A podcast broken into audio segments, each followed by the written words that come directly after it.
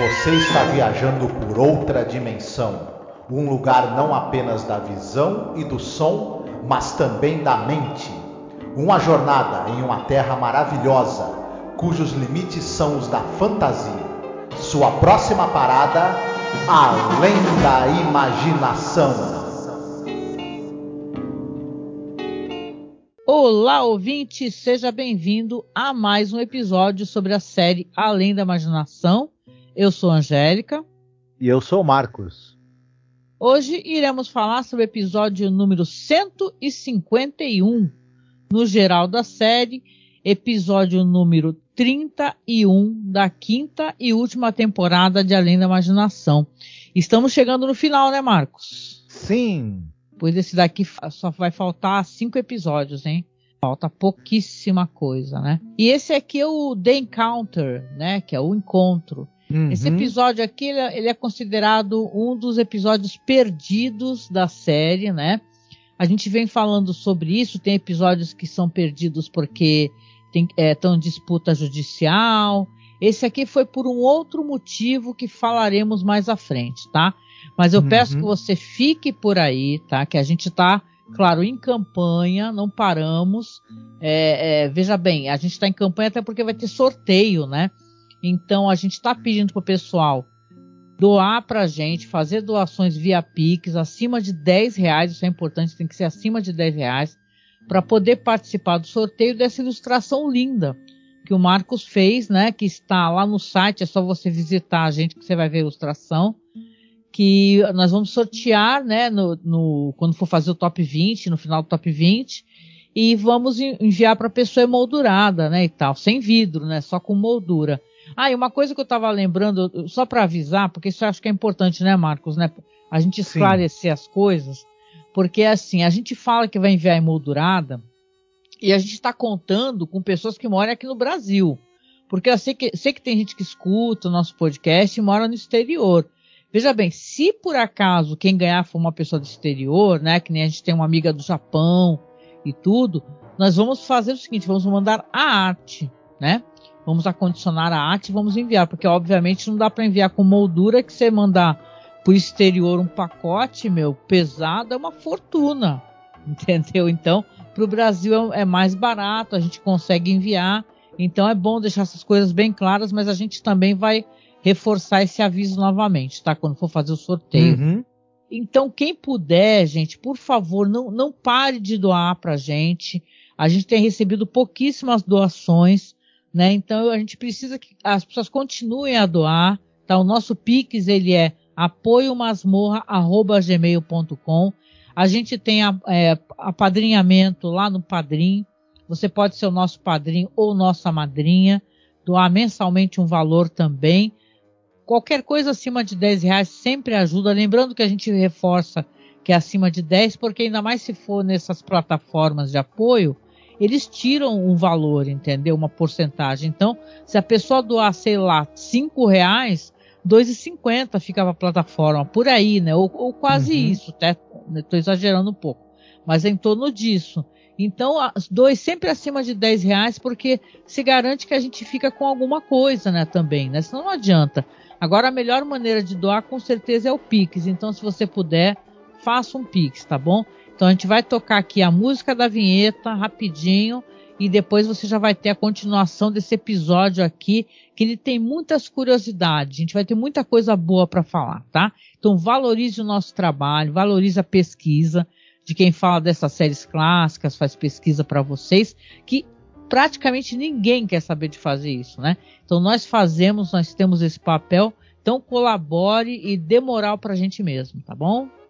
Olá, eu sou a Angélica. E eu sou o Marcos. E hoje nós viemos aqui com um pedido muito importante para você que nos acompanha nesses quase 14 anos de podcast. Nos últimos tempos, o apoio que vocês têm dado para a gente tem sido muito importante, tem nos ajudado muito e a gente pensou numa meta para poder modernizar a aparelhagem que a gente tem para poder começar a fazer lives. Volta e meia fizemos algumas lives, principalmente agora durante House of the Dragon, né? E quem nos acompanha sabe que nosso equipamento ele é muito rudimentar. E dessa vez a gente quer tentar chegar numa meta aqui para poder pegar um bom notebook para que eu possa fazer as lives com o Marcos, fazer lives semanais, a gente gerar mais conteúdo, fazer mais coisas ao vivo, ter mais interação com os, os nossos ouvintes e espectadores. E óbvio, né, para você ter um notebook melhor, não é o computador positivo que eu tenho aqui na minha casa, é uma coisa mais cara, né? E detalhe, nem é um notebook de ponta, assim, o melhor notebook gamer, nada disso. É apenas um notebook onde eu possa fazer as lives, eu possa mostrar os vídeos, não travar, né, durante as lives. O ideal é que a gente tenha o dinheiro no local que não cobra a taxa, porque aí você estará ajudando a gente, né?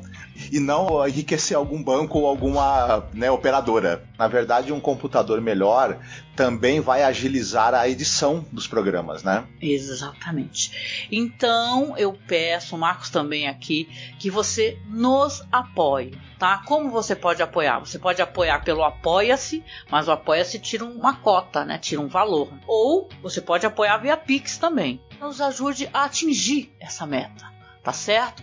Então a gente deixa aqui um beijo muito gostoso, um abraço muito apertado. Fiquem todos muito bem, se cuidem. É isso aí, Marcos. O encontro, hein? Esse episódio aqui é direção do Robert Butler, né? Roteiro do Martin M. Goldsmith. E, cara, é um episódio com o George Takei, que é o cara, hein? O cara do Star Trek, é o Sulo do uhum. Star Trek, né? Uma pessoa tão relevante, né? Pois é, o Jorge Takei, ele é um cara com uma carreira aí muito interessante e muito relevante, como você mesma falou, né? É, tem, tem essa coisa do, da questão dele ser um, um, descendente de japoneses, né?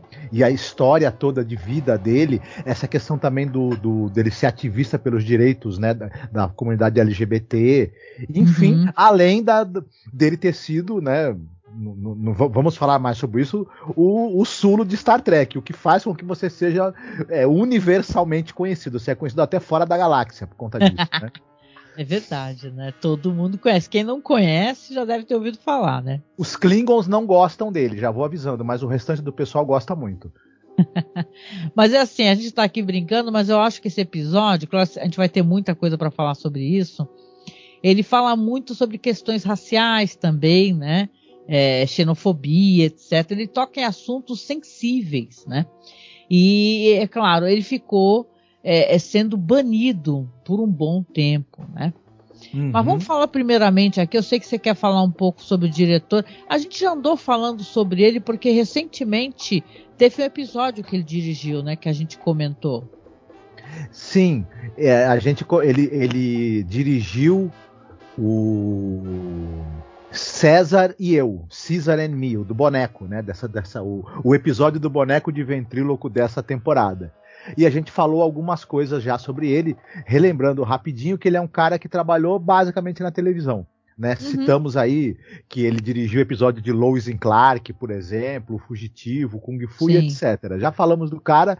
Eu acho que esse cara é um diretor competente. Tal, assim, é, eu até na época, não me estendendo muito, eu citei que eu achei que o, o, o outro episódio de Ventríloco, é, que, que, a gente comentou, tinha muito mais traços autorais do que o episódio dirigido por ele. Mas aqui eu acho que ele segura o suspense e a tensão do episódio bem, mas vamos chegar lá, né? É, claro, sim. Mas é meio isso, né? A gente já andou comentando sobre esse diretor, né? Senão a gente até fica, eu acho, penso assim, a gente fica até se repetindo sem Sim. querer, né? Uhum. O, a gente tem o roteiro é do Martin Goldschmidt. E esse cara, eu acho que a gente não falou dele ainda porque eu não, não me recordo se ele já escreveu outra coisa para além da imaginação. Eu acho que não.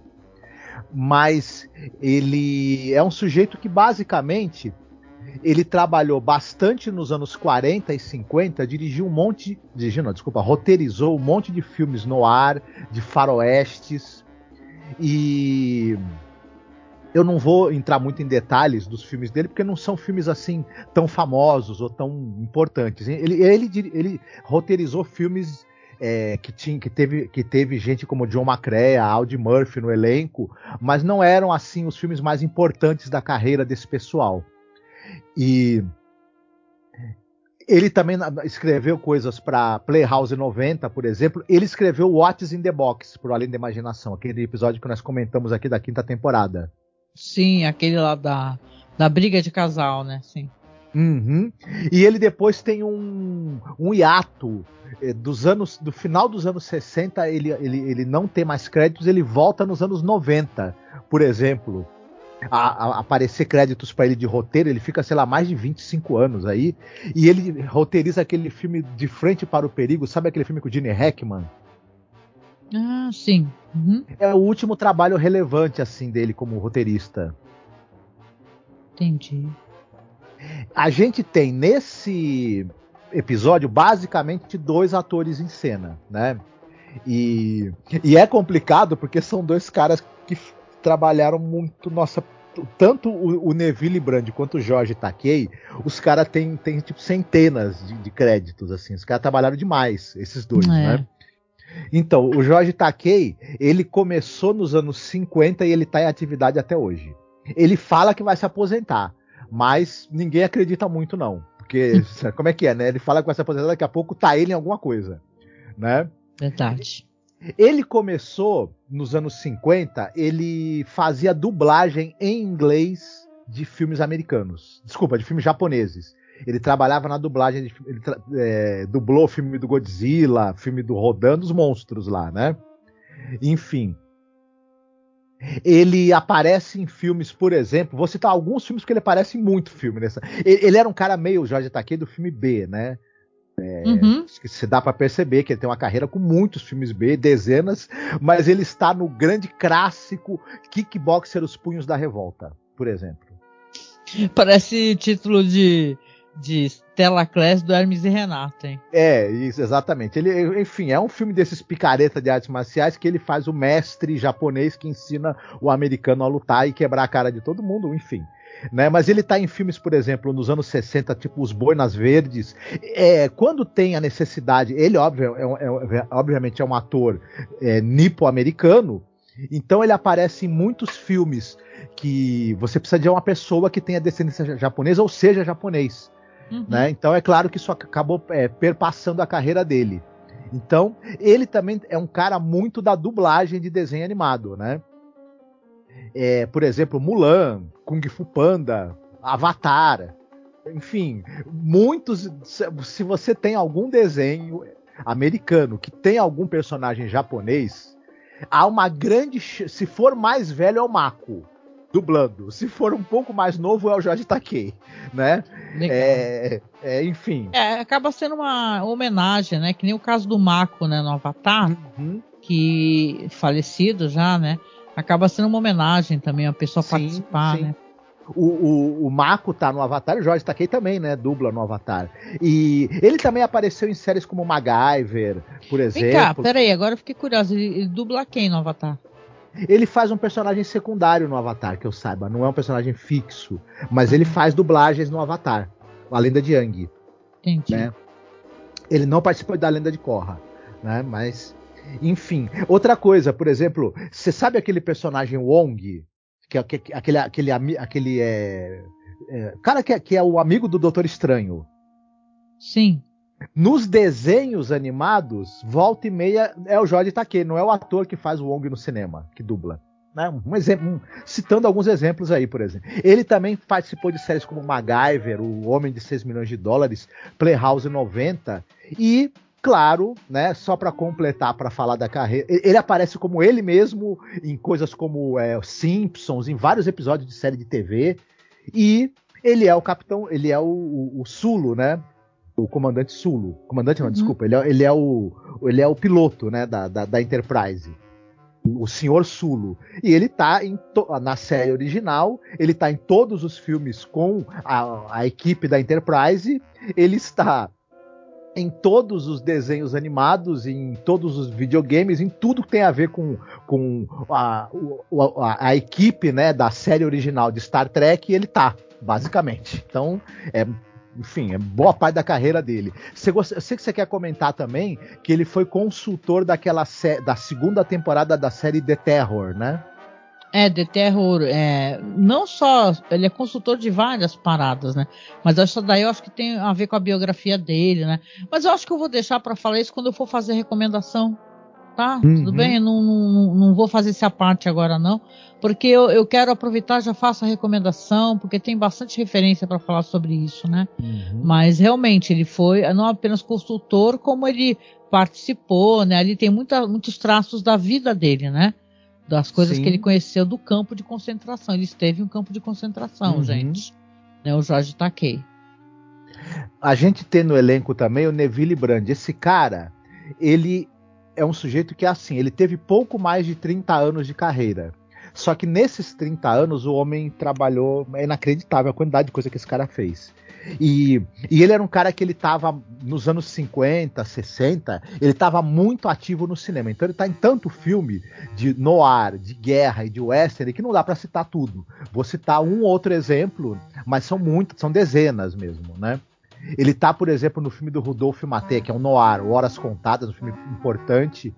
Ele tá naquele filme do Lewis Milestone, Até o Último Homem, e é engraçado que ele tá em algum. Ele é um cara que ele, que ele teve muitos filmes de guerra, né? Uhum. Por exemplo, o Inferno 17, aquele filme do Billy Wilder sobre o, o, os prisioneiros de guerra, né, que estão num campo, né, alemão. E para citar, por exemplo, ele também ele tá num, num, num, num, filme famosíssimo, sabe o Anthony Mann, aquele famoso é, faroeste O Homem dos Olhos Frios? que o Anthony Perkins é um xerife que desiste de ser xerife, xerife para virar caçador de recompensas. É um baita clássico do western e ele tá também nesse filme. Nos, em 1970, ele, ele tá no filme Torá, Torá, Torá, que é sobre o ataque de Pearl Harbor, né? Diga de passagem. Sim. Que vai ter muita relevância o, o ataque a Pearl Harbor nesse episódio que nós vamos comentar. Além desses filmes que eu falei, ele tá em dezenas de outros e vale a pena o pessoal depois procurar a filmografia desse cara, que ele tá em muita coisa bacana. E na TV, é, vou citar alguma coisa que o cara fez, porque ele fez muitas dezenas de séries, né? Sempre nessa toada: faroeste, policial ou suspense. É a praia do cara, né? Ele não era de comédia, nem muito de drama, essas coisas. É, né? Ele não tem muito aquela de drama até é, é, penso que ele funcionaria bem, mas de comédia eu fico imaginando como, né? Não ia ele dar é, certo. Ele é um ator assim que ele tem um ar meio sisudo e carrancudo, uhum. né? Sim, ele participou de coisas como Intocáveis, Cidade Nua, Clímax, Kojak, tá vendo? Séries policiais, né? Uhum. É isso aí, mas um baita ator. Eu acho que é, a gente não, não, não, vai entrar ainda no episódio, mas os dois estão mandando muito bem nesse episódio, né? É, esse, esse episódio tem vários elementos de coisas que eu gosto. Ele também tem uma coisa interessante desse ator aqui, o Neville Brands, que ele é um cara que ele, que ele foi condecorado, né? Depois da Segunda Guerra Mundial, ele recebeu estrela, estrela de prata, coração púrpura. Interessante ele ter feito tantos filmes de guerra, né? E também as pessoas até cogitam, né? O quanto de, desse episódio aqui, né?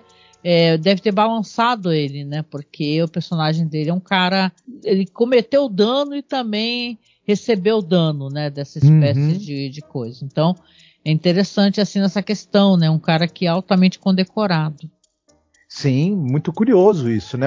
Um ator esteve nos campos de concentração japoneses, é, que os japoneses foram colocados nos Estados Unidos durante a guerra, e o outro lutou na guerra. Então, é muito interessante. Rod né? Selly escolhe a dedo, né? O Rod uhum. Selly é um cara muito sagaz, né?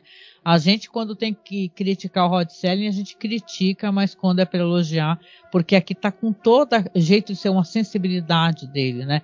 É uma pena que tenha acontecido como aconteceu, né? Uns equívocos que ocorreram, inclusive na questão do roteiro, né, de como o episódio termina, mas a gente chega lá, né? Uhum. Então, dessa vez é você que faz a sinopse, né? Então conta pra gente o que, que acontece nesse episódio. O que acontece é o seguinte, nós é, saí, é, anos 60 no Havaí, é, a gente tem um sujeito que é o Fenton. O Fenton é um veterano da Segunda Guerra Mundial e ele está procurando, né, contratar alguém para ajudar ele a, a, tirar o lixo e a, e arrumar a bagunça que é a casa onde ele vive, né? E acontece que um jovem é, nipo-americano chamado Arthur Takamori vai a, ali tentar pegar esse trabalho ali, esse bico, né, de ficar fazendo essa limpeza, né, ali na casa do cara e no, no, no quintal do cara que ele precisa, né, que seja feito o Fenton. O problema é que o Fenton ele está bebendo e ele é um cara cheio de amargura, cheio de frustrações, marcado pela guerra e um sujeito também do, com considerável nível de racismo e xenofobia. E esse, o encontro desse jovem é, descendente de japoneses com esse ex-combatente irascível, né? E pode acabar não muito bem, até porque talvez eles vai, não, não, não, a gente não tem certeza, mas talvez eles estejam sob a influência, digamos assim, maligna de um certo objeto que vai entrar nessa história e que pode levar tudo a ter contornos meio trágicos, né? O que, que será que vai acontecer? É. Esse episódio ele tem, como eu falei, algumas coisas, alguns elementos que me agradam dentro do audiovisual, né? Porque eu acho que são coisas que é, é, vão, vão depender exclusivamente de boas atuações, né? Primeiramente é ter pouquíssimas pessoas em cena. É que só temos duas, né? Pessoas em cena. Então, como é que você vai construir num cenário muito pequeno, né, uma coisa que consiga prender a atenção do espectador? Você vai precisar ter ótimos diálogos, né? É, atuações muito boas e convincentes para não ficar uma coisa, né? A pessoa está assistindo ficar de saco cheio, né? Falar, ai, que cara chato, que insuportável. E uma situação aqui que ela se desenrola de uma maneira que é, é esse cara que é o veterano de guerra, né? Que é esse esse cara meio coroa, né? Que dá para perceber que já estava bebendo. A casa dele é uma zona enorme. E depois lá para o final do podcast eu vou fazer uma leitura referente a isso também, porque dá para dá para você ver que tudo é bagunçado. Ele está no sótão, mas quando ele desce a escada parece tudo bagunçado também. Uhum. Depois ele vai explicar o que, que, tem acontecido na vida dele, que ele ficou desempregado, que a esposa largou ele. Mas quando ele encontra esse jovem é, é, asiático, né, ele já começa a, a meio que é, trazer o cara, né? O cara tá lá para ser jardineiro dele, né? Uhum. Eu acho que já existe uma crítica aí, né? Essa espécie de subemprego que é, são colocados os estrangeiros nos Estados Unidos, né?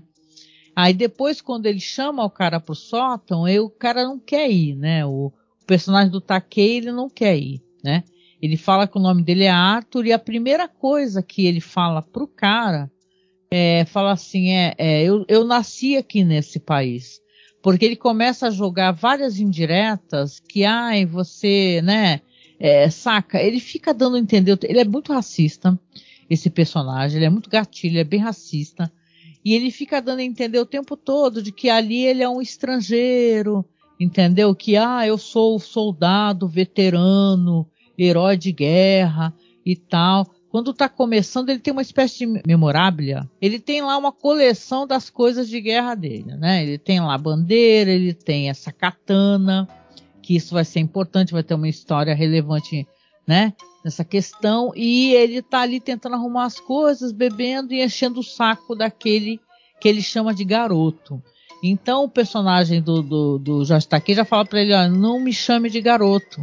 Eu sou um homem, entendeu? Eu sou um adulto que trabalha, né, que sustento a minha família. Eu tenho, ele, ele tá querendo meio que dizer, eu tenho um papel dentro dessa sociedade, uhum. né? Eu, não é porque eu estou num subemprego, né? Vamos colocar assim, eu, eu sou uma subpessoa, né? Então você, é, ele já corrige o cara, né? E o cara é um, é um personagem muito cínico, né? A questão toda na história aqui, para quem for assistir, espero que assista, é que tem uma espada, né? Esse cara, esse esse personagem aí que é o Fenton, né? Ele fala que ele já tentou se livrar da espada, já tentou jogar no lixo, já tentou dar de presente, já tentou fazer tudo, só que a espada volta, né? Então ele fala: não acredito em paranormalidade, mas o tempo todo essa espada está aqui e, e eu não consigo fazê-la embora. Aí ele dá pro, pro personagem do Takei, o, o Takamori, né? Ou, Ta, ou Taro, né? Que é o nome dele no final de contas, ele acaba revelando que é Taro, né? Uhum. Para ler a inscrição da espada. No momento em que o Fenton desce para pegar a cerveja, que ele fala que vai pegar uma cerveja, ele lê a inscrição. E tem uma coisa de vingança, né, Marcos? Exatamente, a espada irá vingar-me. Hum. É, a minha vingança está aqui na lâmina dessa espada. É um roteiro que eu acho que ele é impecável em vários sentidos, assim, porque como ele constrói toda essa tensão, porque às vezes o personagem vai de 0 a 100 muito rápido, entendeu? Como as coisas começam a acontecer. Uhum. Mas é, parece que é de 0 a 100, mas não é, entendeu? Porque ali já tá, o, o, tá no fio da navalha. Uhum. Eles estão por um fio, sabe? É, é a, é a gota que vai transbordar o cálice. Porque ele está sendo ofensivo o tempo todo com, com com o Takamori, né? E ele tá ali saco cheio, né? Até que as coisas parece que tem uma certa influência, né? Porque a gente está falando aqui da zona crepuscular. Então a espada está influenciando, né? Eles, né? Eles vão começar a revelar coisas do passado, né? Uhum, exatamente. A gente fica pensando, e eu fiquei pensando isso também, eu queria saber de você se você teve a mesma impressão. Que, por exemplo, se não for. É, claro, há uma animosidade aí. Né? O sujeito já está bebendo desde cedo, até porque ele já está bebendo por outros motivos, de outros reveses que ele teve na vida, o Fenton. E ele, como você mesma falou, ele já ele é racista, ele é xenófobo e ele não perde a oportunidade de sair com uma tirada ofensiva para cima do, do, do Arthur, do rapaz, né? É, e a, mas a gente imaginaria que esse problema, essa, é, essa animosidade que acontece entre eles, porque o cara é, tá precisando do, do, do, trabalho e porque o Fenton também. É, e talvez ele, eles, eles passassem por cima disso, ficasse no, no, dito pelo não dito e não, não, não acabasse como vai acabar, que a gente sabe, no que vai acontecer, né? Mais para é. frente. Mas tem a influência justamente da espada. Provavelmente essa espada. Não sei se a gente já pode é, adiantar isso. Esse pode. cara, essa espada, o Fenton é, é, veio com ela do, do, das Filipinas, né? Ali onde teve as, as batalhas, né? O, onde os americanos enfrentaram as, as tropas japonesas e, e é, ele disse que, que, que, enfrentou um soldado ali, matou o cara e ficou com a espada. E é, na verdade, ele fala até que é um cara de um cargo importante, né? Isso. Não é nem um soldado, assim, vamos colocar, tipo um, sargento, Sim, né? Um Algo oficial. Assim. Oficial, os, isso. Os oficiais é que tinham as, as espadas, inclusive, né? Mas o, o, personagem é como se a espada falasse com o Arthur e falasse: não, esse cara matou o cara pelas. matou o cara a traição quando o cara já tinha se rendido. Enfim, é. a espada vai influenciando e eles começam depois a contar coisas da vida um do outro que, que, ele, que, eles sabem que aquilo vai, vai atingir o outro de alguma maneira, mais até do que, do que comentários é, e ofensas. Determinadas verdades que eles vão jogar na cara um do outro, que eles não teriam como saber, ou não teriam por que falar isso naquele momento exatamente, vão, vão fazer o caldo entornar mais ainda. E é, mas ao mesmo tempo, é, é, é, onde, é onde eu queria chegar com você. Hum. O, ao mesmo tempo que tem essa influência do da espada, do, a espada estaria influenciando os dois, né, de alguma maneira mística, né? Tem essa questão do, do, das razões que eles já teriam para não gostar um do outro, até para se odiarem, né? É, e é interessante como, como, como o episódio ele, ele trabalha isso, mas às vezes eu fico até pensando, é, precisaria mesmo essas duas coisas andarem juntas, né? Parece que uma das duas já seria suficiente para a coisa ficar feia, né? É, existe um elemento ali da paranormalidade, vamos colocar assim, porque a porta não se abre, né? Uhum. Na hora que o, o, o Takamori, o personagem do Take, desce que ele fica muito insultado e já não aguenta mais, ele tenta abrir a porta, o, o Fenton também desce, tenta abrir a porta, só que a porta está fechada. E detalhe, a porta não tem trava, um negócio assim, né? É uma maçaneta e... comum. Exatamente. Então você vê que tem um elemento ali que está falando, aqui tem uma situação que ela tem que ser resolvida, de alguma maneira, né? E, e, assim, eu gosto como episódio trabalha a questão dos efeitos sonoros, da música, ele, ele é todo. Tem vários, é claro, né? Músicas utilizadas em episódios anteriores, mas tem aqui músicas é, de, um, de um artista é, famoso, assim, japonês, eu não lembro, assim, né?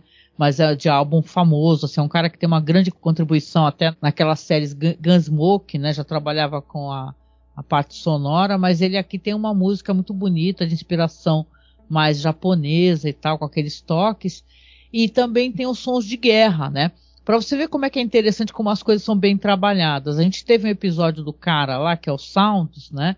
que era insuportável. Ele o tempo todo ouvindo aqueles vinis de guerra, de batalhas e tal, inclusive de batalhas eh, de, de né, dessa dessa região exatamente, né, contra os uhum. japoneses. Sim. E era uma coisa insuportável porque não tinha conexão direta assim, a relevância para a gente ouvir aquilo.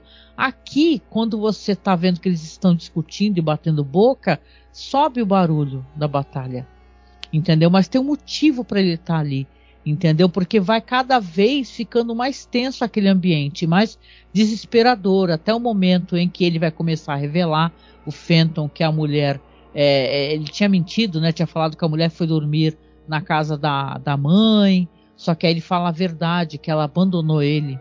Né? Uhum. Aí ele fala a verdade que na, ele trabalhava com umas escavadeiras e tal, e com tratores, sei lá, e no final de contas acabou sendo demitido porque estava trabalhando bêbado. Então uhum. a vida uhum. dele não tem mais sentido. E o próprio personagem ali do Takamori é que ele, ele primeiro se apresenta como Arthur, e eu estou chamando ele de, de, Takamori porque é o sobrenome dele, né? Uhum. É, o, é o Taro, né? O Taro Takamori, que é o Jorge Takei. Ele, ele fica com vergonha, né? mas depois ele acaba falando. E você vê que ele também começa a contar a história do pai.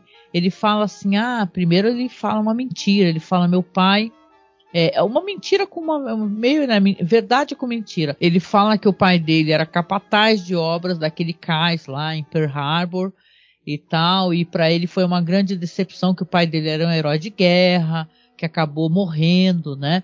Mas conforme as coisas vão esquentando e eles vão discutindo, esse episódio é muito bom nos diálogos ele acaba revelando a verdade. E o jeito como o Jorge Takei interpreta, né, Marcos, isso daí, de quando ele fala a verdade, fala que o pai dele foi um colaboracionista, que na verdade ele apontou aonde poderiam é, as, serem jogados as bombas, os ataques, etc. E chora e des, se desespera totalmente né? É muito legal, é uma atuação uhum. digna de prêmio, sabe?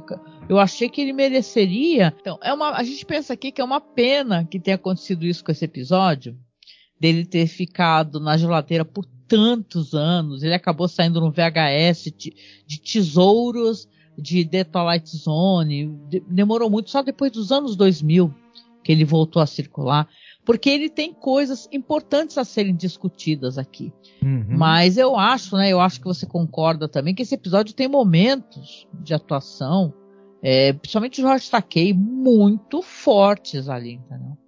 Sim, sim. Eu acho que o, tanto o Jorge Takei quanto o Neville Brand, eles têm atuações muito pungentes, eles são pessoas que trazem dentro de si angústias e, e, e culpas muito grandes, né? E eles transmitem muito isso. E a, e a fervura dramática do episódio vai subindo. E os dois atores vão carregando esse peso que vai se é, amontoando, né? Esse peso de, de mágoa, de ódio, de frustração que eles têm dentro de si. E eles, eles, eles vão dando essa escalada.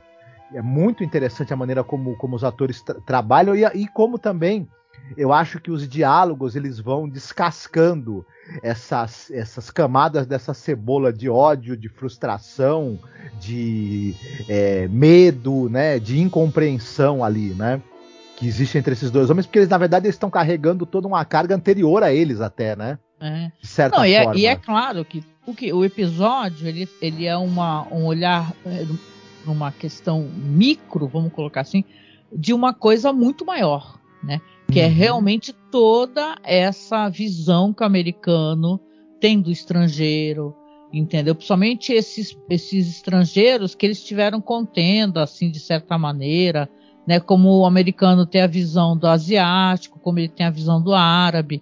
Então, né? E, nossa, tem até um documentário tão bom sobre isso daí, sobre a questão dos árabes. A gente até comentou há anos atrás sobre, assim, é muito legal legal no sentido de, de curiosidade histórica, né? Mas você vê que aqui é a mesma coisa, entendeu? É, é uma naquela sala, naquele sótão, tá um ódio, entendeu? Que ele tá prestes a explodir, ele explode, né? Tanto que a todo momento o Jorge Takei, né, o personagem dele tá com a katana na mão, e o outro tá se sentindo ameaçado, ele arranca a katana da mão dele e tal, ele é condescendente. Esse personagem aqui, concordo contigo que o Neville tá ótimo, esse ator, o que faz o Fenton, porque ele é odioso. Ele é um porco racista do pior tipo, e o pior, de tipo de pessoas que a gente vê hoje em dia, né? Uhum. Falando e, e, que as redes sociais e a internet potencializou essas falas. Sim racistas, é, homofóbicas. Então você tem aqui um, sabe, ele é o suco desses Estados Unidos uhum. aí dos anos 60, que ele é pós Segunda Guerra Mundial, né? Pós Pearl Harbor, Vietnã. Uhum. Né? Ou eu tô falando besteira? Sim, Vietnã, Coreia, né? É. E e, cê, cê, eu concordo muito com você. O, o Fenton um ele externaliza em um determinados porque porque também tem uma coisa que a gente é, não sei se a gente já citou para os nossos ouvintes que eles começam a não ficam só na conversa, eles começam a ir às vias de fato um contra o outro mais de uma vez ao longo do episódio, né? Sim. É, enfim, um puxa a faca pro outro, outro, outro puxa a espada pro outro, enfim. É, é um negócio sinistro. Mas o Fenton, ele, em um determinado momento, ele tem duas falas que eu acho chocantes. A primeira, que ele fala que durante o treinamento deles para a guerra, eles, os japoneses, o inimigo, né, era pintado como, como é, criaturas subhumanas, né, não era gente. Né? É, chama, chama se... ele de macaco. Né, Isso, né, várias vezes. Uhum, como se fosse uma espécie de macaco. É. Né? Então, uma coisa chocante. E depois, quando ele, ele, ele culpa o fato dele ter perdido o emprego dos imigrantes mexicanos, asiáticos, né? Ele coloca tudo para fora, né? Isso. O cara seria um trampista hoje, com certeza absoluta. E, e, e todos esses preconceitos, xenofobia, racismo, e que, que, é, que, é, que, a, que a gente é, percebe que, na verdade, é aquela pessoa que ela tá procurando um culpado para a incapacidade dela, né? Ela, é, o cara é um bêbado, o cara é uma pessoa que, que, que que tá arruinando a própria vida com atitudes dele. Mas ele tem que culpar alguém. Então vamos culpar aí os, os, estrangeiros, isso né? É, isso é tão atual, né? É, o que acontece uhum. aqui, essa discussão é tão atual, porque é exatamente assim né, que o americano se comporta, né? Culpando todo mundo, menos a si mesmo, né? E as suas escolhas, as, as escolhas é, né, em quem ele vota uhum. ou não vota, né, já que lá o voto também é opcional, né? uhum. né? Às vezes Sim. o cara nem vota, sabe, nem participa da vida política ou não tem interesse, né? E é o caldo uhum. é, do, do preconceito, né?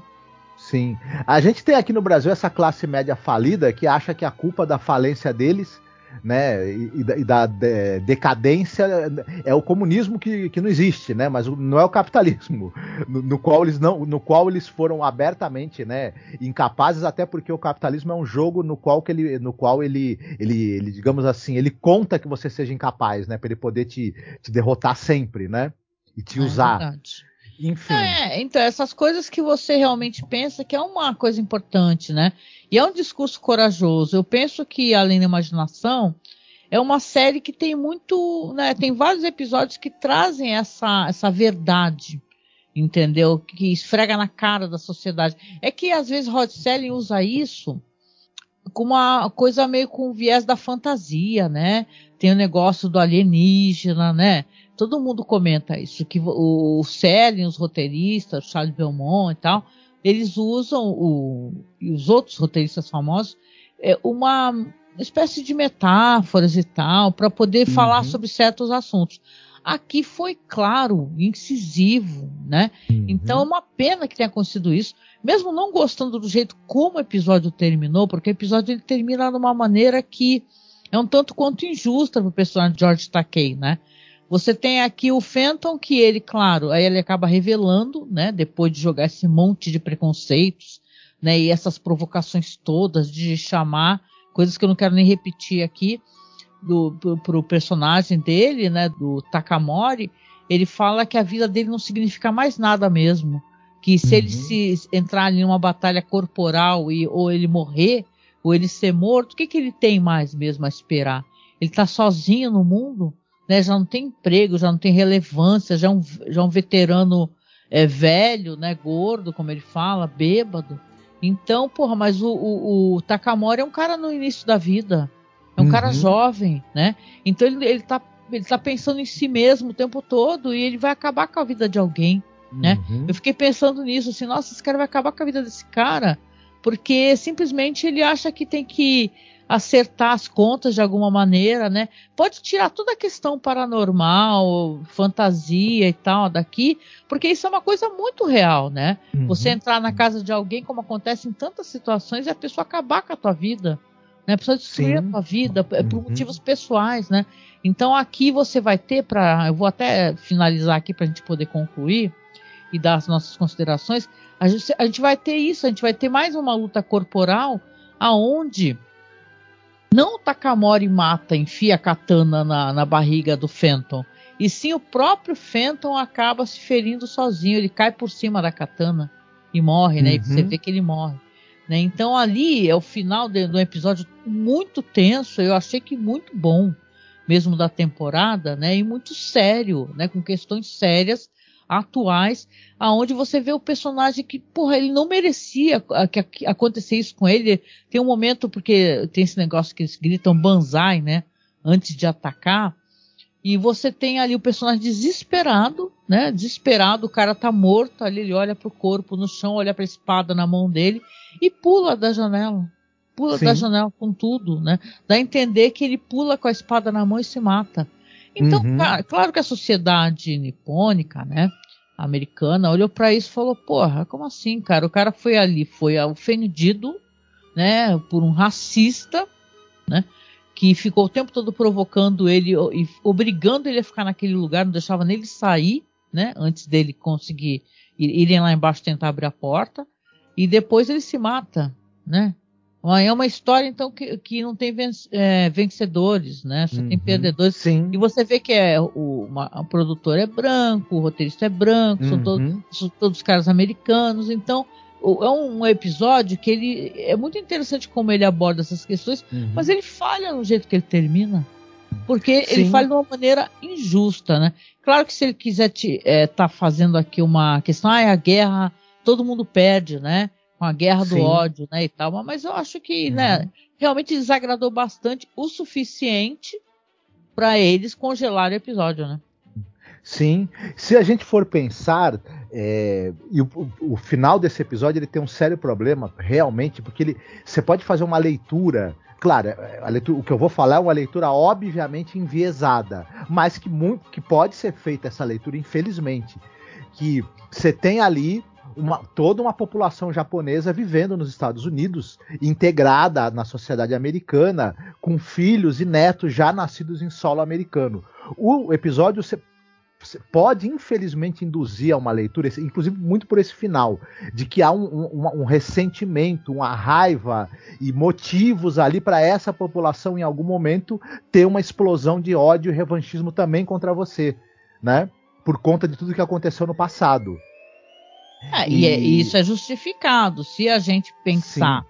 que houve um campo de concentração depois de Pearl Harbor, né? Eu vou falar uhum. sobre isso na minha recomendação. Onde o pessoal ficou preso, foram assassinados, as mulheres estupradas e tal. Os caras tiveram um campo de concentração. Veja sim, bem, né? Sim, a gente uhum. só fala do, do, de alemão e tal, do holocausto. Americano tinha campo de concentração, né? Sim. Então Mas... é, é é uma coisa bizarra, né? Então, na verdade, eles ficaram com medo da sociedade nipo-americana, né? Com certeza, mas né, é porque eles cagaram muito, né, na história, né? uhum. né? A cabeça Isso. dos povos, né?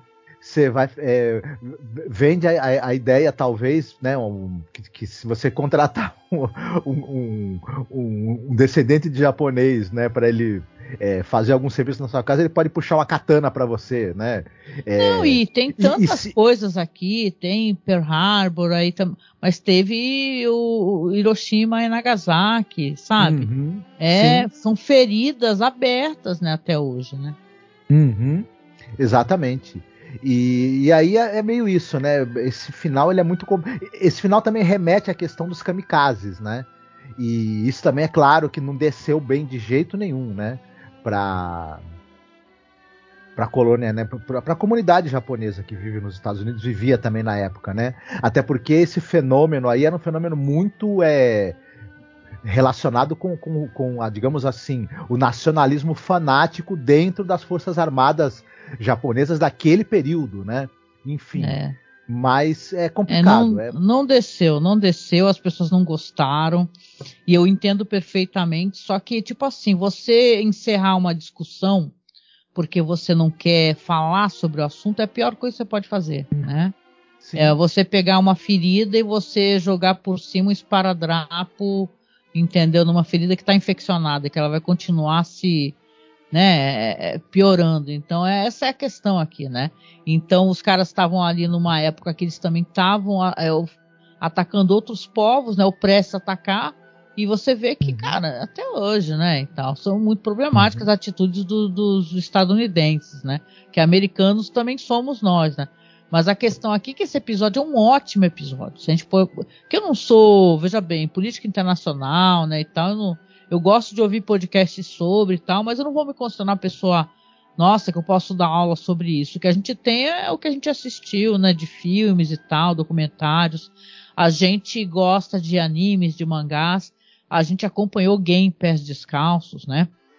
Então a gente também teve acesso a outra perspectiva, né, da dor, né, de quem passou por essas, por, pelos ataques, né, da bomba nuclear, né, das bombas nucleares. Então a gente comentou, pô, escute o nosso podcast que a gente fez sobre Game Pass Descalços, que tem as belas narrações ali do nosso amigo Lucas Amura, já falecido, infelizmente. E tem também a gente comentando sobre Clarão Chuva Negra, que é um documentário pesadíssimo, mas ele é muito importante porque a maneira uhum. de você é, entender é, certas questões é você assistir, né? E ver os depoimentos das pessoas, né? Então, é, aqui, é, o que tem de bom no roteiro, que é um ótimo roteiro, faltou de ter uma, é uma, uma tem uma ausência de sensibilidade, né? De você pegar uma questão sensível como essa, apesar que eu acho que para o americano o veterano de guerra e tal, esquecido e tal, para eles também é uma questão sensível, né? De repente. De qualquer maneira, você ter o cara se suicidando, né, no final, o personagem do Jorge Takei, é uma coisa que não desce, né, redondo. Uhum. Sim, exatamente. É uma pena porque na verdade o episódio tem é, ele ao longo né, da, da, projeção ele tem momentos muito bons, muito interessantes, toca em diversos assuntos espinhosos e, e de maneira interessante dá uma possibilidade dos dois atores eles esbagaçarem, né? Também. É. Nossa, episódio do caramba, assim. É que bom que as pessoas hoje em dia têm acesso, né? Uhum. Tem Blu-ray e tudo, porque é um episódio inacreditavelmente bom, né? Esse aqui. Sim, eu também gostei bastante. E a, a gente não, não só, só para não se estender muito, eu acho também que a direção foi segura nesse caso. Ela, o, o cara soube concentrar essa tensão ali, né? Se, se a gente sente a tensão aumentando, e, e, se concentrando, é porque a direção conseguiu né, transmitir isso e dosar né, o que vai aparecer, né, como, como cada parte ali, cada segmento do episódio vai é, encaminhar né, esse aumento da tensão até essa explosão, até as explosões de violência que vão acontecer. Então acho que isso aí é a habilidade do diretor, né? Enfim. Com certeza. Não, di é, direção, efeitos sonoros, música. Eu achei que o episódio ele foi cirúrgico, assim, causar uhum. tensão. Eles foram muito inteligentes, uhum. assim. Uhum. É, um, é, é um dos pontos altos aí da temporada, de qualquer maneira, né? Acho, é, eu concordo contigo. Sim, com certeza, né? Mas então, vamos lá para a parte de recomendações, que eu sei que as pessoas sempre têm muita curiosidade, né? Sobre uhum. o que, que a uhum. gente vai recomendar. E você tem o que para recomendar dessa vez, Marco? Ah, eu vou, dessa vez eu vou roubar mais do que nunca. Desculpa, sou obrigado. Eu lembrei de alguns filmes onde você tem um personagem ou americano ou inglês tendo que conviver com um personagem japonês no período da guerra ou no período pós-guerra e que, na verdade, nesses filmes é mais ou menos no período da guerra mesmo. E que, e que é exatamente o que foi é, o, que, o ressentimento, o ódio, e que foi tratado nesse episódio é o tema um pouco desses três filmes. Um deles é o Inferno no Pacífico do John Burman, filme com Lee Marvin e Toshiro Mifune, né? Nossa, adoro esse filme. Sim, enfim, os, do, os dois né, personagens encarnam justamente esses dois lados do conflito, né? Enfim, americanos e japoneses. Filmaço, assim, assistam para ontem. Absolutamente sensacional, como, como, aliás, muita coisa que o John Burman fez, né? Esse diretor é. O outro é Cartas para Iwo Jima, Cartas de Iwo Jima do Clint Eastwood, que é um filme também muito bacana porque é, você tem essa questão da, da batalha de Iwo Jima e, e o Clint Eastwood enfoca a visão dos japoneses em relação a, a tudo, a muito que nós comentamos aqui nesse episódio, né? Inclusive, né? Até essa relação deles com esse ultranacionalismo e com essa imposição de sacrifícios durante a guerra. Então é Nossa. muito interessante. Filmaço também e de uma, de, uma, de uma sensibilidade, de um impacto que eu acho muito grande. Né? Enfim. Muito legal, muito legal. É, é impressionante, e... muito bom esse filme. E para finalizar, eu sei que você gosta muito desse filme também. Você gosta dos três filmes, eu tenho certeza. E o Fúrio e Nome da Honra.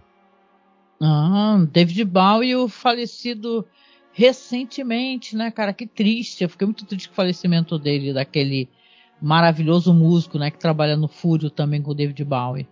Isso, o Ryushi Sakamoto.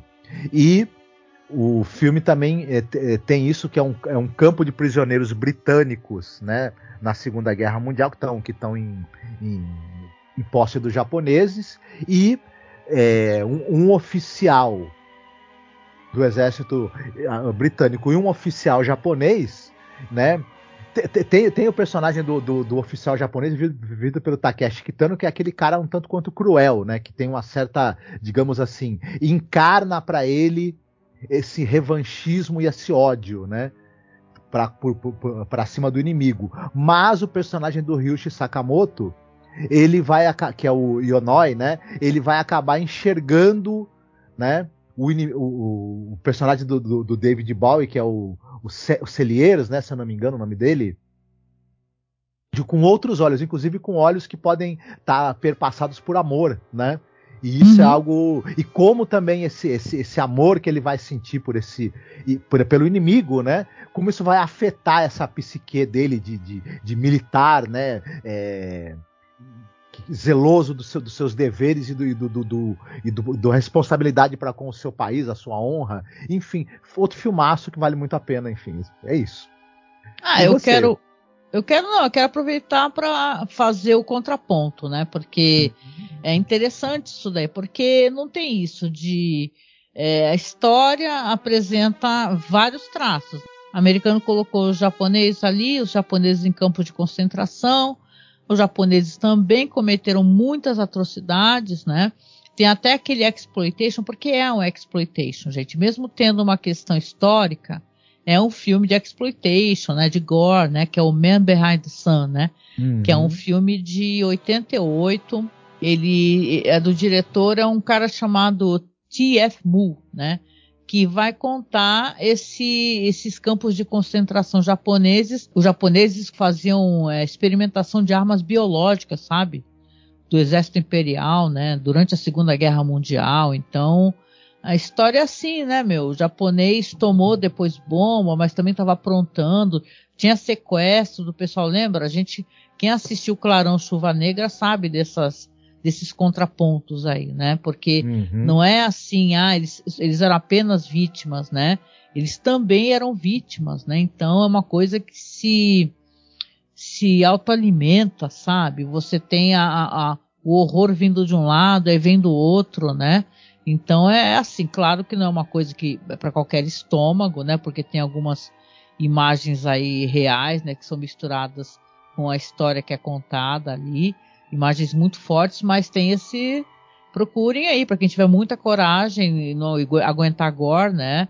Procure aí o Man Behind the Sun, né? Que é um, que é um filme sobre os campos de concentração no Japão. Uhum.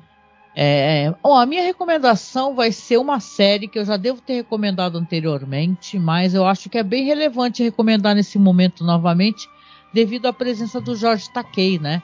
Aqui uhum. tem a. Quem lembra de The Terror, hein? A primeira temporada foi maravilhosa, né? De 2018. os caras naquele barco, né? Com, tinha o Sharon Hinds, né? Uma puta série, né? Uhum. De suspense, assim. Do caramba, uma série muito bem feita visualmente.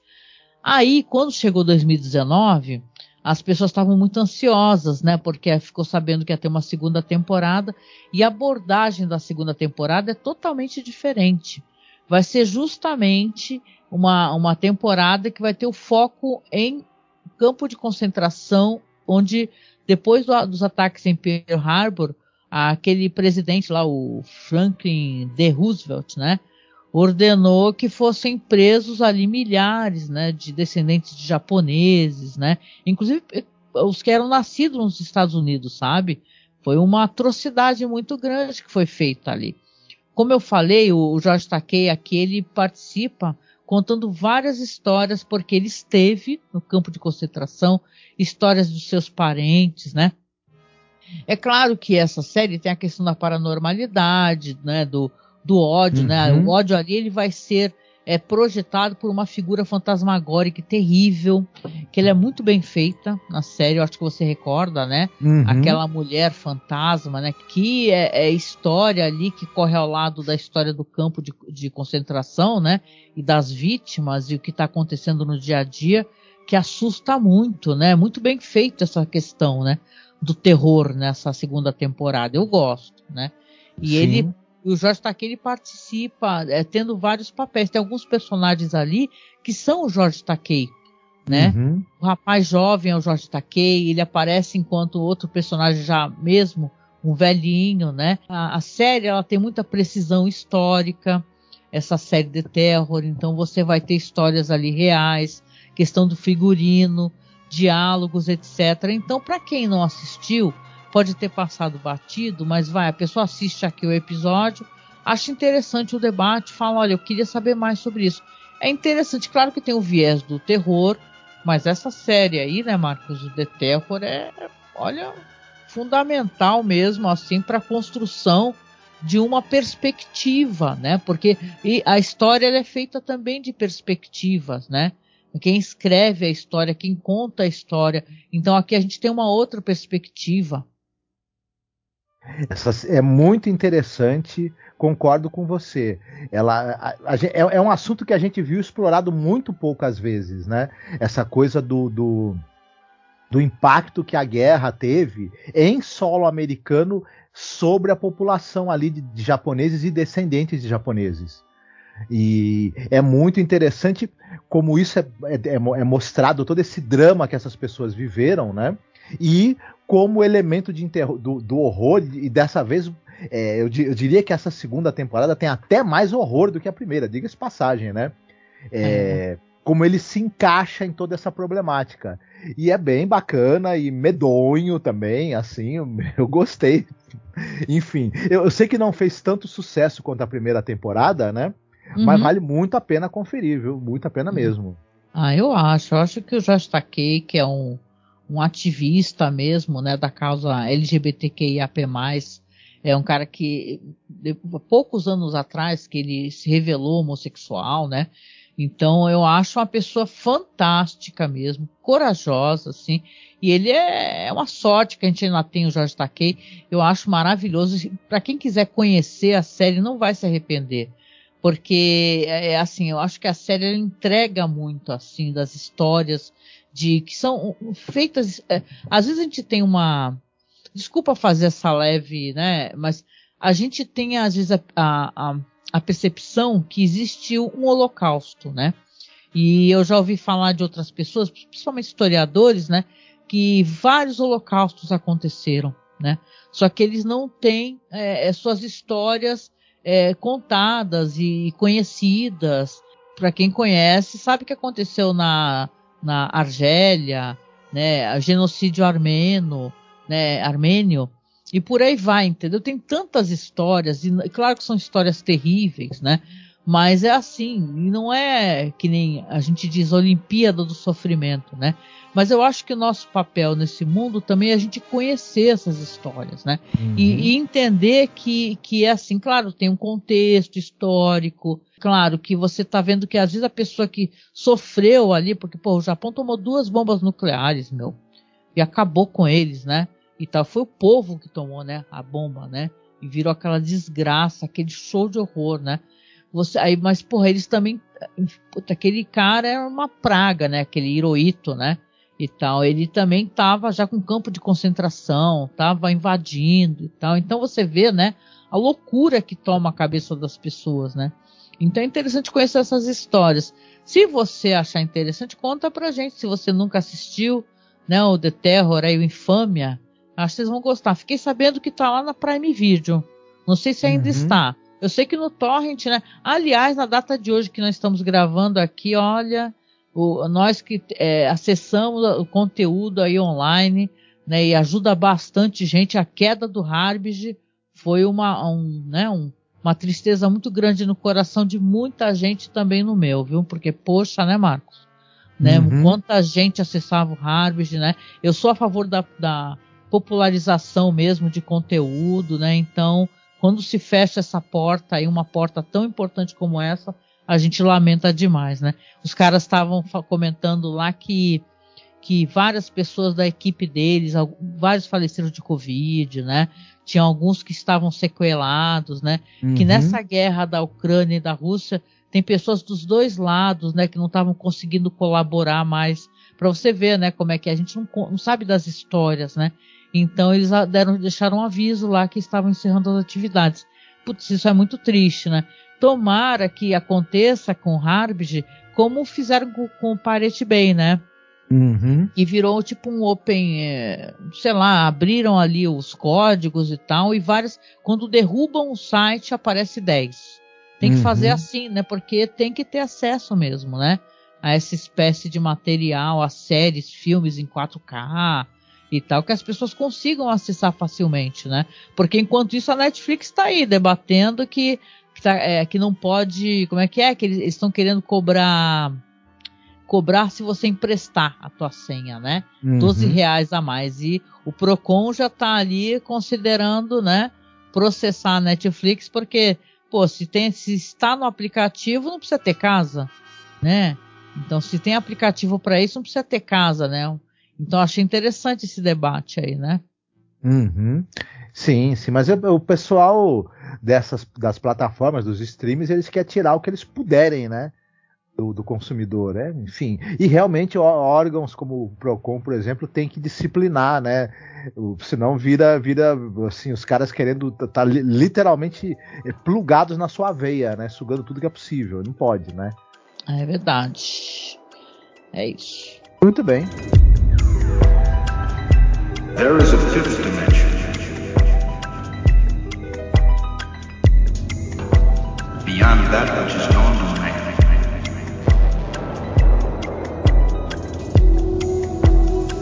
It is a dimension vast as space. E hoje é o seu dia de escolher música, né? Beleza. Hoje é meu dia de escolher música. Olha, eu fiquei aqui em várias dúvidas relacionadas à música. Eu gosto muito de música japonesa, né? E tal, pra caramba mesmo. Eu, eu sou muito antenada nessas músicas de séries e filmes, né? E a gente aqui no site, né, para quem tá escutando só os podcasts sobre a série, a gente já tratou várias vezes de conteúdo muito legal sobre mangá, né, Marcos? A gente fez especial sobre Lady Snowblood, né? E, cara, é muito bom, né? Porque são podcasts muito antigos que uhum. é mó legal, porque toca as músicas. E eu lembrei que a gente fez no podcast do Lady Snowblood, né? Sobre os mangás, os filmes. E toca as músicas daquela Meiko Kaji, né? Que é uhum. é uma atriz, assim. Está viva ainda, viu? É uma atriz e cantora que no Lady Snowblood toca uma das músicas dela e toca até no Kill Bill, né? Essa música uhum. aí que eu vou escolher tocou no Kill Bill, que é The Flower of Carnage, né? Que é uma música maravilhosa, ela com aquela voz assim, e o visual dela, Marcos, o visual dela, que linda, que moderna, assim, que, que tipo, que tudo essa mulher, né? uhum. né? Que incrível, porque a gente sabe que o Tarantino chupinhou forte, né? Esses filmes aí de, de luta e tal, Lady Snowblood da vida, e tal, personagens mesmo, né? Claro que são fascinantes, né? São os tal do, dos Pinku, né? Inclusive, né? Que tem um sexo, nudez. Então é muito interessante. Para quem não conhece, por favor, assista aí os filmes aí da do Lady Snowblood, né? Que são vários uhum. filmes. Sim. E escute a música. O Tarantino, as duas grandes inspirações são o Lady Snowblood e um outro filme de 73 muito bacana que é o Sex and Furry, que tem até a, a Christina Lindbergh, que é a atriz do Eles a chamam de Caolha, né, no filme. Nossa, que eu adoro esse filme também, gente. Uhum. O, o, o, Sex and Furry tem uma cena, a famosa cena do, do pessoal é, lutando com espadas na neve ao som de, um, de umas castanholas, sabe? Uh, igualzinho, hein, que o é, Bill. Essas coisas, mas acontece. Ah, mas ó, fiquem aí então com a Meiko Kadi cantando a belíssima The Flower of Carnage, né? Que vocês vão gostar, tá bom?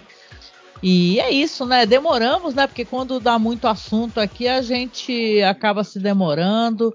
Foi um papo ótimo. Espero que renda para vocês também, como rendeu pra gente. Um episódio de 20 minutos, mas a gente tinha tanta coisa para falar, tanta coisa que vem, né? Tanta lembrança assim de coisas que nós já assistimos. Então, muito obrigada para você que ficou aqui até o final, que está acompanhando o nosso trabalho, que está gostando do que a gente está fazendo. Saiba que são anos fazendo esse podcast, né? Tava conversando com o Marcos, né? Já, poxa, tem cinco anos ou até mais que cinco anos, né? A gente tem desse podcast mais tempo do que muita gente tem aí de podcast, né? Para você ver um projeto, né? Então a gente esse ano vai completar 14 anos de podcast.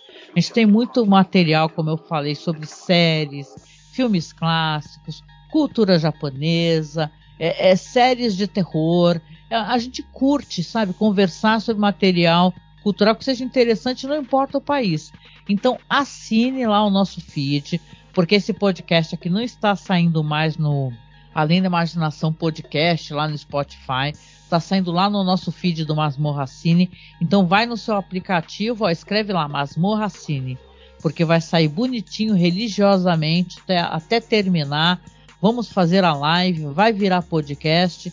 Então dê moral pra gente, tá? Dê moral pra gente, colabore conosco faça uma doação se você acha que o nosso trabalho aqui, que as nossas informações valeram para você, assim, conteúdo de reflexão, que vai gerar uma conversa boa, né? Às vezes um esclarecimento. Então, por favor, tá? Colabora com a gente para poder manter o nosso trabalho vivo, né? A gente paga o nosso site mensalmente para poder manter os podcasts lá. Não, não estamos mais confiando deixar o podcast no Anchor né, que vai para o Spotify desde que ele veio notificar a gente que iria derrubar o podcast, né, por direitos autorais, por música. Então a gente está mantendo no nosso site. Então vai lá, dá aquele apoio para a gente, vira nosso padrinho ou nossa madrinha, que a gente vai ser muito grato a isso, né, Marcos? Exatamente, a gente conta com o apoio de vocês, quem puder e quiser, obviamente, né?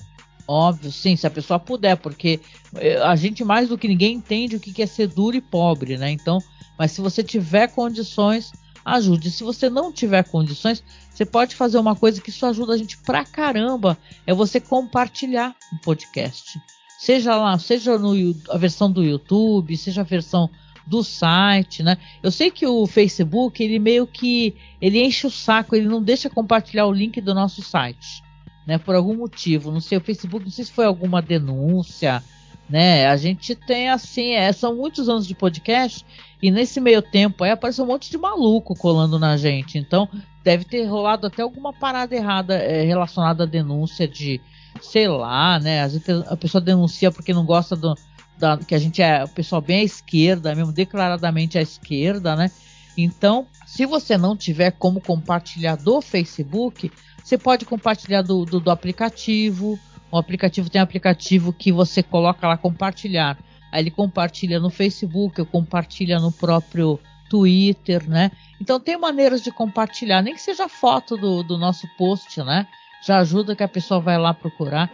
Então a gente agradece demais, viu, a paciência de vocês ficarem aqui acompanhando o nosso projeto e conversa com a gente aqui, viu? Seja no YouTube, seja aqui nos comentários do nosso site, conversa com a gente, diz pra gente o que, que você achou do episódio, se você concorda com o que a gente falou, tá? Vamos manter esse fórum, essa conversa, que é uma coisa que as pessoas foram perdendo, né, Marcos? O hábito de escrever, de comentar, isso é tão legal, né? Sim, a gente gosta muito de saber o que, que as pessoas que nos escutam pensam, no que elas concordam com a gente, no que elas discordam da gente, que informações elas acham que faltou, né?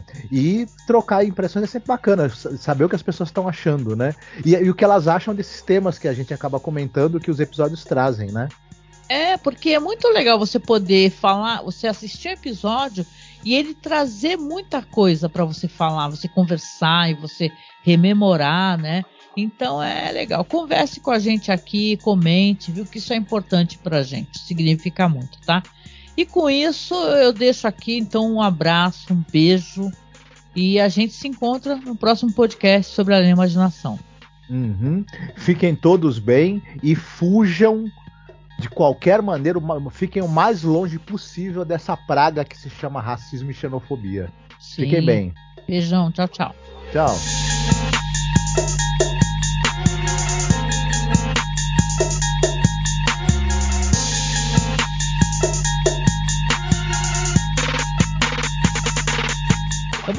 Que aconteceu com esse. É uma pena que. Desculpa, Angélica, só um segundo, tá? Espera um pouquinho. Tá. Alô? Era gata? A Fran estava dentro do guarda-roupa. Do hum. nada a porra da porta do guarda-roupa abre. Filha da puta de uma gata me pula aqui. E ela ainda, que se fosse a outra, eu, tô, eu ainda, eu ainda não ia assustar tanto, mas quando foi ela, eu me assustei. Isso é bem, foi bem bizarro, hein?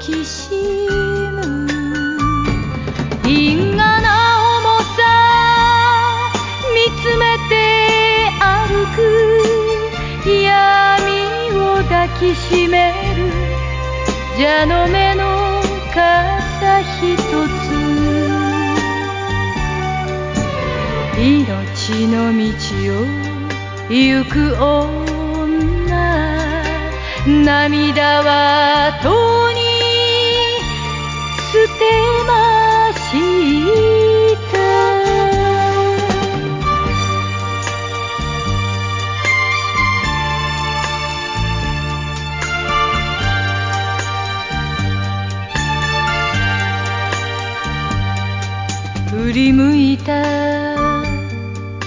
川に遠ざかる旅の日がいてた鶴は動かず泣いた雨と風。消えた水もにほつれ髪映し涙さえ見せない。蛇の目の傘ひとつ。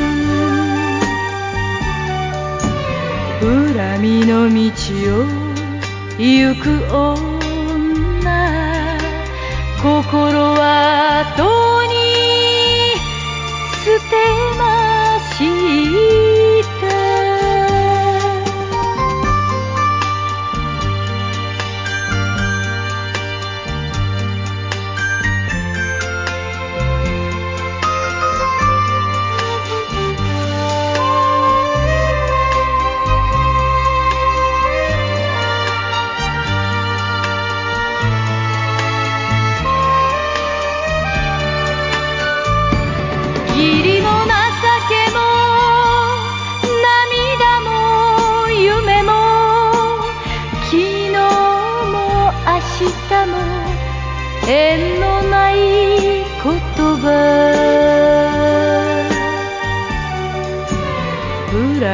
川に身を委ね